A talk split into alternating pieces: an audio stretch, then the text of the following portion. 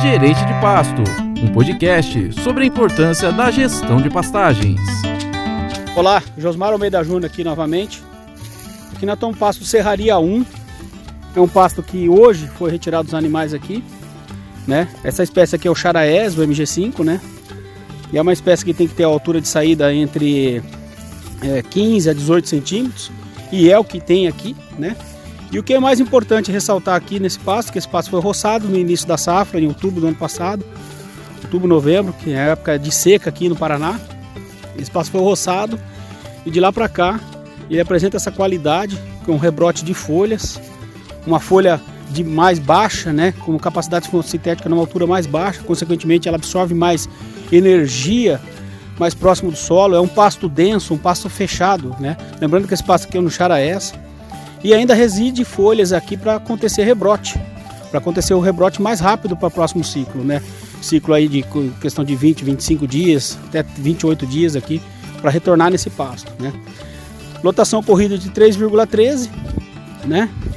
É, então, gestão pautada em números e pautada em conceitos nutricionais que relacionados ao maior consumo de capim e maior produtividade. Por que maior produtividade? Meu painel solar está todo aposto aqui. Todas as minhas, minhas plantas presentes no pasto estão captando fotossíntese. Ok? Captando fotossíntese. E consequentemente eu vou ter maior produtividade para o próximo período. Ok? É, o, a outra questão importante é ressaltar o dinamismo. Dinamismo do rebrote. O dinamismo do rebrote é o ter pasto que está cortado e ter pasto que está no ponto. Quando eu tenho uma situação que não há alteração da, da estrutura do pasto, de altura de, da alteração da altura de entrada para altura de saída, e não está ocorrendo manejo, principalmente em, em lotações é, rotacionadas, ok? Então tenho que ter o meu cenário se alterando para mim ter uma estrutura de pasto como essa, de um pasto denso.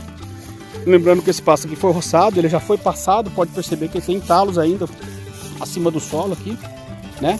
Tem talos ainda mas ele já foi roçado, ele está em processo de ajuste de altura desde outubro do ano passado. Lembrando que outubro do ano passado nós estávamos numa seca danada e roçando pasto aqui nessa fazenda. Todos é, consideravam a gente louco, né? Ressalto mais uma vez e convido vocês a conhecer nosso treinamento de gerente de pasto, do método gerente de pasto, que traz esses conceitos, aprimora esses conceitos científicos, que é comprovado por várias instituições de pesquisa. Isso não é da nossa é, da, nossa cabeça, então isso tem comprovação científica e apoiado por um método que faz isso realmente acontecer na fazenda. O método gerente de pasto faz esse tipo de pasto acontecer na sua fazenda.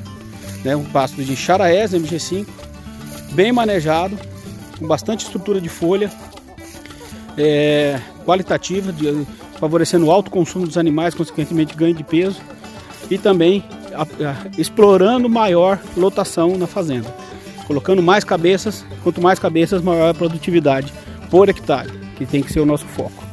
Então convido a todos ao treinamento gerente de pasto.